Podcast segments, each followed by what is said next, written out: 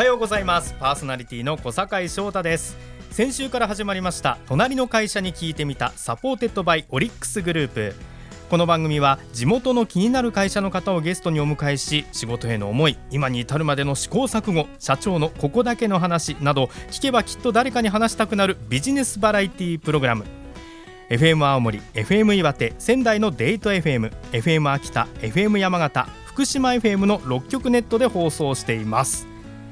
さあ今日も私のパートナーを務めてくださるのは仙台のデート FM で放送中モーニングブラッシュのパーソナリティ深井幸恵さんです。深井さん今日もよろしくお願いします。よろしくお願いします。一回目終わってちょっとだけ緊張ほぐれましたかね？いい感じにこう息もね、うん。あってきてますよね。来てるってことにしときましょうはいね、はい。二回目もよろしくお願いいお願いしたしますさあそしてゲストは先週に引き続き小松物産株式会社の社長小松隆之さんということで、うん。やっぱり総合商社の社長さんいろんなことをやってらっしゃる。でいろんな生活に実は根付いている部分、でもその部分で社長のお話人材うん。人が財産っていう話が先週あったんですけどね、まさに人を大切にされているからこそ、はい。あんなに話しやすかったんだなっていうのも。の。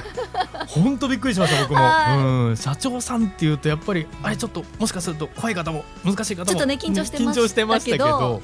そうそう。小松さんがね第一声でこうお話ししてくださった瞬間からやっぱりこう包んでくださるようなそんな部分もありましたからそうですね。ね。それからあの癒しスポットも、うん夏泊まり。えねえゴルフお好きなんだなって、えねえ。そうですね。ゴルフもあと美味しいものもね食べてリフレッシュされてるっていう部分もねお話伺いましたが、はい。さあ今週はどんなお話が伺えるでしょうか。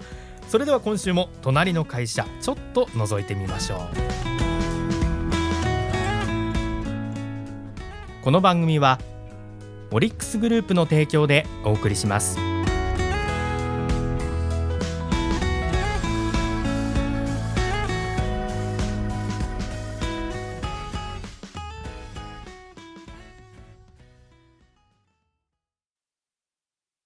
ここは隣の会社のその隣にあるオリックスオリックスさんのこと聞かせてくださいはい、法人営業本部仙台支店の大田垣です。私は中小企業のオーナー様が抱える事業承継の課題に対して様々なご支援をしています。後継者問題について会社のオーナー様と4時間にわたりお悩みを聞かせていただいたこともあります。事業承継は相談相手が限られてしまいます。そんな中、私に本音を明かしていただいたことは忘れません。お客様から大田垣さんに相談してよかったと言われた時は本当にこの仕事のやりがいを感じます東北に来て3年目家族と観光するのが好きなので東北六大祭り制覇したいです地域の企業の皆様の課題を共に解決しますいつも隣にオリックス。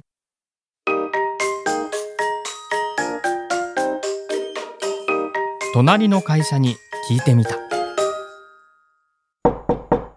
隣の会社に聞いてみたパーソナリティの小坂井翔太です。深井幸恵です。そしてゲストは先週に引き続き小松物産株式会社の社長小松隆之さんです。小松さん今週もよろしくお願いいたします。よろしくお願いします。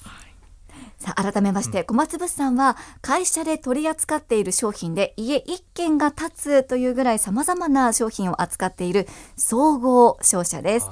1950年の創業当時からゴム材、観光機材を取り扱っていて上下水道の普及にも貢献されてきた会社です。先週聞いてくださった方はわかると思うんですけどもう本当に家一軒大げさじゃないしもっとすごいこともやってらっしゃるというのがね、小松物産ということになるわけなんですけど、ありとあらゆる先週はあの結構こうご苦労された面とかもね伺ったと人材、人が財産であるという部分のお話も伺ったわけなんですけど小松さんのこの仕事のやりがいっていうとどの部分で感じてらっしゃいますか？そうですね。やはり、えーそういった資材材料を納めさせていただくことによって、うん。形に見えるものがあできてですね、うん。まあそういった方から本当に一言ありがとうとうん。言われる時が、私が直接というよりは特に営業マンがね、うん。そういうお話をするんで、うん。それを聞くとこちらもまああ嬉しくなるというかですね、あうんまあ、まあこちらこそありがとうございますなんですけども、うん。まあ、そこが一番かと思いますけどね。やっぱり人の暮らしの中でこう役に立てたっていう瞬間が訪れるとこう気持ち的にも嬉しくなる部分、やりがいを感じるっていうところなんですね。うん。それはなんかどの仕事でももしかしたら、つながるなんかねつながる部分でもありますよね。そうですね、またそういったものが形として残る部分が結構多いんで、まあ、土木は当然土の下なんでね、うん。あの見ようにもあれなんですけども、はい。やっぱ上の部分とか含めますとうんやっぱそれが完成して見ることがずっと続けられるというかね見るたびにやっぱりそれは思い出しますね。はい。そうですね。ものとしてそれが残るっていう部分もね、うん。あるわけですもんね。であの仕事に対しては拠点もたくさんお持ちでスピーディーであるという部分もねお話伺ったんですけどあの災害の時とかにもねやっぱりスピーディーにこう人に対して助けなければならないということであのいろいろそれも経験されてきたと思うんですけどそのあたりはいかがですか？そうですね、あの近々での部分もありますし、うん。やはりえー12年前のですねうん。東日本大震災が、まあ、一番ですね。うん。まあ、弊社はその当時、えー国策で、えー仮設のですねうん。住宅を、えー国で、えー6万7万戸以上ですね作るという中で、まあ、その辺のお手伝いをですね、うん。被災地の方でやらせていただいて、まあ、速やかに、えー住める状況をね作るためにということで、なかなか交通網もあの分断されて、うん。まあ、メーカーさんもそのものを持ってくることもなかなかできなかったんですけども、ううんちはやっぱり拠点がいろんなところにああの配備されてるんで、まあ、そこまで持ってくれば今度うちで持ってきますよみたいなところで、えーそういった資材だけじゃなくてですね、うん。食料とか水とか電気とか、まあ、カセットコンロとかうん。懐中電灯とかさまざ、まなものを、えー西日本関東以西のおお客様とかですね、うん。メーカーさんから、えーいただいてそれを現地に運ぶということもさせていただいたんで、うん。まあ、それが非常に印象に残ってますね。はい。ね。震災直後は、うん。本当命をねつなぐものをきっとそうやって運んでいらっしゃったと思うんですけど、うん。その後あの先ほどもお話ありましたがその仮設住宅にうん着工ということでここもスピーディーさを求められるところですよね。でもそれこそ当時はおそらく資材もその潤沢じゃなかったのかなと想像するんですけど、うん。当時はいかがでしたか？そうですね、まあ、それがまあ弊社の強みだったなと思うのは、いろんな多岐にわたるう仕入れ先メーカーさんとのお関係があったんで、うん。まあ、ここでどれぐらい用意できるとか西の方だったらこうだとかまたあのメーカーさん同士というか似たような商材を作られてるメーカーさんとかにも声をかけてですね、ええ。とにかくう復興のため復旧のために、まあ、集めさせていただいて、うん。でメーカーさんもそれを何でしょうやっぱ東北のそれが第一だということで、うん。それを優先にしていただいたところとかがまあ合致したんで、うん。まああのできる限りのことはさせていただいたのかなとは、はい、思っております。ね本当に今まで培ってきたもののノウハウを一気にこうまとめてスピーディーそれを持ってこう復興にも携わってこられたということだと思うんですけど先ほど伺ったその声がねやっぱり皆さんからの声っていうのも届いたと思うんですけどそのあたりどのような声が実際に被災者の皆さんから届いてました？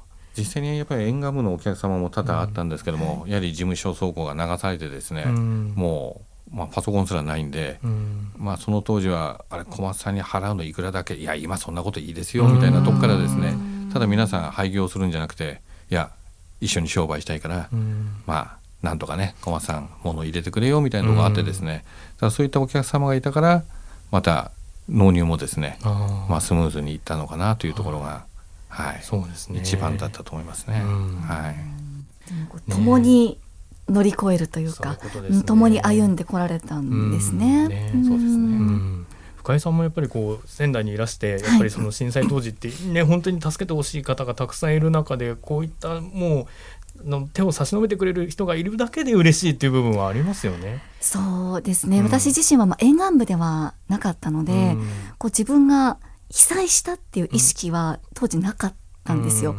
あの沿岸部じゃないから流されていないから、うん家の中がどんなにぐしゃぐしゃで、うん。電気とかガスが通ってなくても、うん。自分は被災したと思ってなくてそういう張り詰めた中で、うん。こうずーっと生活していくとやっぱり1ヶ月とかお水がない状態が続くと、でも人間だんだんこう限界が来て、でも私たちは何も失ってないんだから、うん。何も言っちゃいけないっていうのがあって、そういう中でふってこう外から大丈夫だよってこう、手を差し伸べてもらうと、なんかこうものすごくそれが響くというか、うん。私も友人が乾電池を送ってくれたことが、う本当にあの時うん。ずっと電気がなくって、うん。うんんよくあありがとうってやっぱりそういうことって忘れないですね。そうですね。はい。さその当時あのちょうど4号線のバイパスにですね、ええ。その当時はねあのうちでもちょっと昔ボーリング場の経営とかやっててですね、はい。あの名取のところに空港ボールっていうあのボーリングのピンがね立ってたのを覚えてらっしゃいます？わかります。ええ、そこがあのそこであのボーリング場の跡地に、まあ、当時やっぱりあの沿岸部で津波に遭われた方たちがもうずっとそこに毎日のように運ばれてきてあそれを家族の方がうん朝車でうん。あの要は帰ってこないからうん見つかりましたかねみたいなことをずっとやられてて私も新鮮で4日、うん、5日目ぐらいに行ったら名取市の方から、うん。まあ、そこをちょっと、うん。まあ、学校とか体育館も全部はい。あれになっちゃったんで、うん。そこでもう何百というねうそういう、まあ、ケースもあっんたんですね、うん。当時ね。はい。うん。今こう復興してねいろんなものがあるけれども当時はそういう場所だったんだよっていうところが本当にありとあらゆるところにありますね。そうで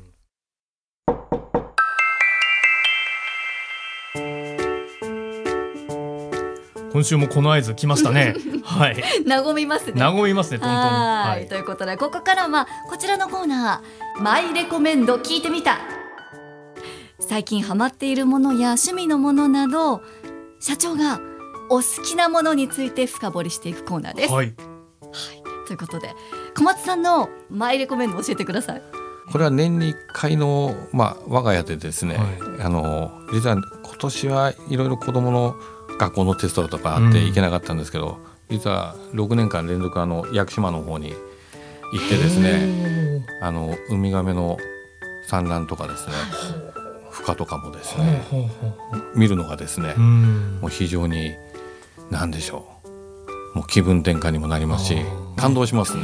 はい。なんかそこに行くとこうなんかこうリセットされるみたいな感覚なんですか？あのーやっぱり島なんで本当に何でしょうあの何も何もないって言ったらあれですけど、うんうんうんまあ、有名どころのコンビニとかも当然ないですしね。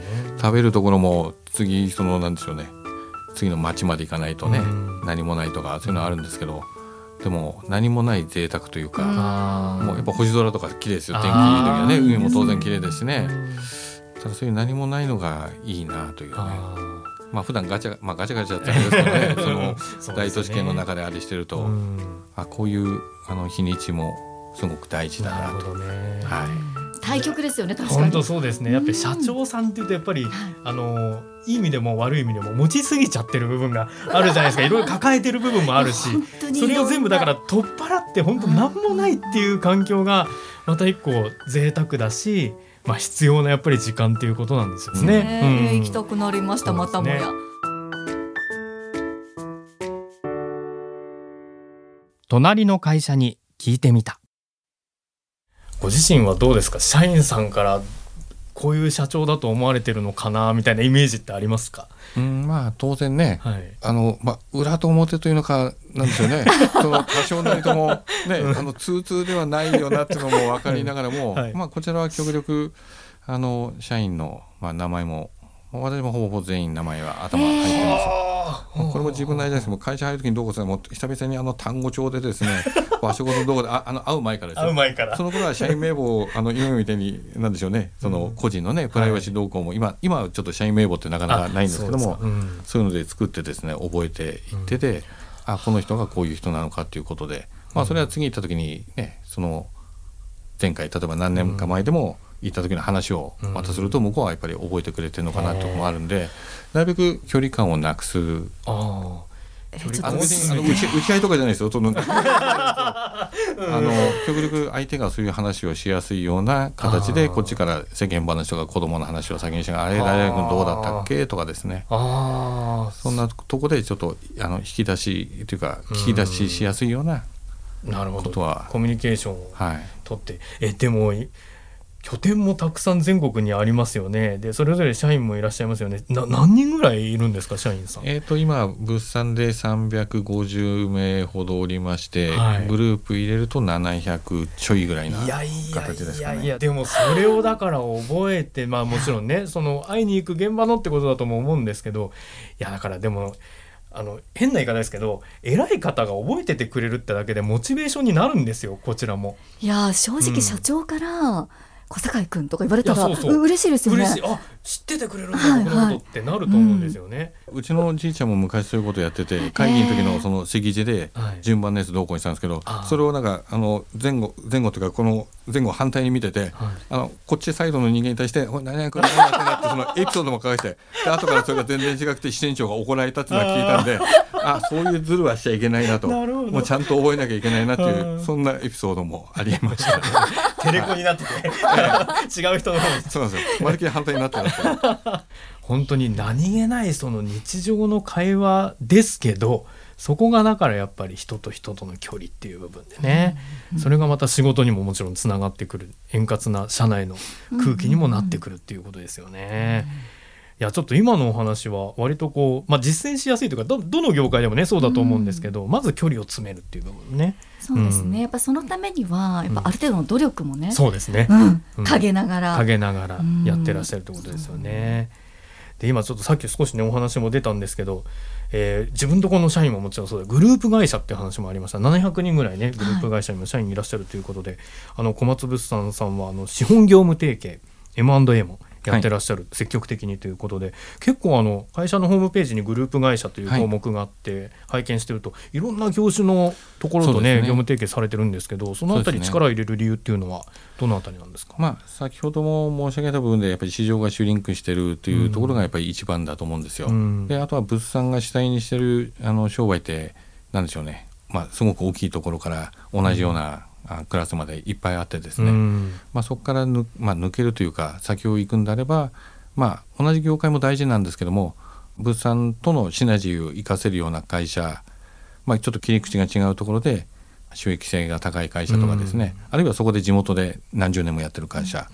というところをまあ一緒になるとその業務提携した次の日からいきなりそうはなりませんけども、うん。そこでいろんな、まあ、こちらも勉強した上で物産を通じて、えーグループ会社とはい。提携できる部分プラスになる部分というのがやっぱりだんだん見えてきますんで、うん。まあそれをやった上で、まあ、次まだ先かと思いますけども次やられる方に対してのいろんな選択肢を与えたいということでやってます。まあ当面は数字的などこをすると売上とか利益も当然あるんですけども、ええ。まずはそういう形であの地域に愛されて今73年なんで、はいまあ、生きて私は生きてないかもしれないですけど、まあ、まずは100周年をうん。目指そうかなと。うん。でその時にそこに行くまでの間でいろんな選択肢を増やすためにグループ会社を次のやる方がそれをさらにどうするかという選択肢ってたくさんあった方がいいんですよ、はい。経営するの。を、うん。だからそれを与えるために毎日の重ねる日々重ねることを大事にしていきたいなと、あはい、思っております。なるほど。ね、2週伺っててやっぱり地道にいろんなことをされてくるそれが人を大切にするっていう部分も含めて、こう一つ一つ毎日コツコツ積み重ねてきたのが今のこの伝統にもなってるしもしかするとこれから先より大きな花となって皆さんのお役に立つっていう部分にもつながってくるのかなというのを感じられました。今目の前にあることうんに真摯に、真摯にということですね。ちょっとなんか日々を生きる上でも勉強になることをたくさん伺えたような気がします。2週にわたってお相手をしていただきました小松物産株式会社の社長小松孝之さんでした。小松さん2週にわたってありがとうございましたあ。りがとうございました隣の会社に聞いてみた。ここは隣の会社のその隣にあるオリックス。オリックスさんのこと聞かせてください。はい、法人営業本部仙台支店の内海です。私の仕事は地域の企業経営者様より課題やニーズを伺い、リースや不動産関連ビジネス、太陽光発電設備の導入支援など多様なサービスをご提供することです。従業員のことや会社の未来のこと、経営者の方々がいかに広く深く考え舵取りをされているのか、社会人1年目の今から学んでいますまずは一日でも早く仕事を覚え内海になら相談してみようと思っていただけるよう地域の皆様から信頼される関係性を築いていきたいです。地域の企業の皆様の課題を共に解決します。いつも隣にオリックス。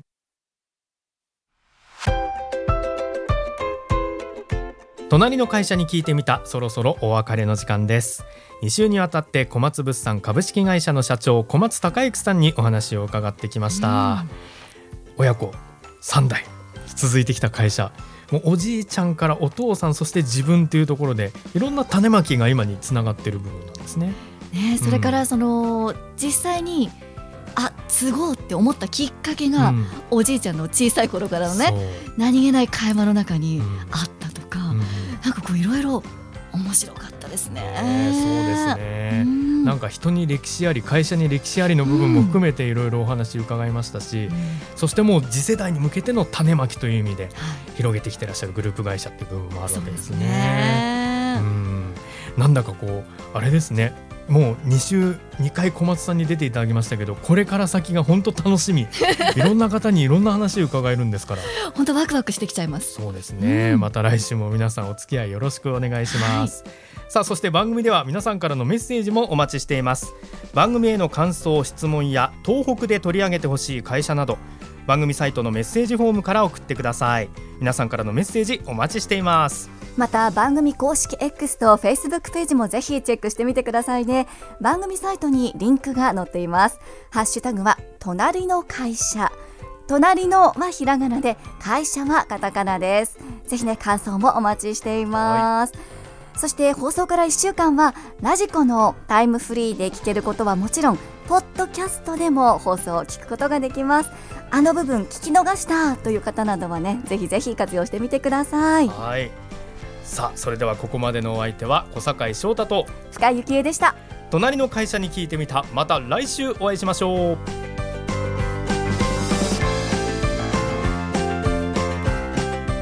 この番組はオリックスグループの提供でお送りしました。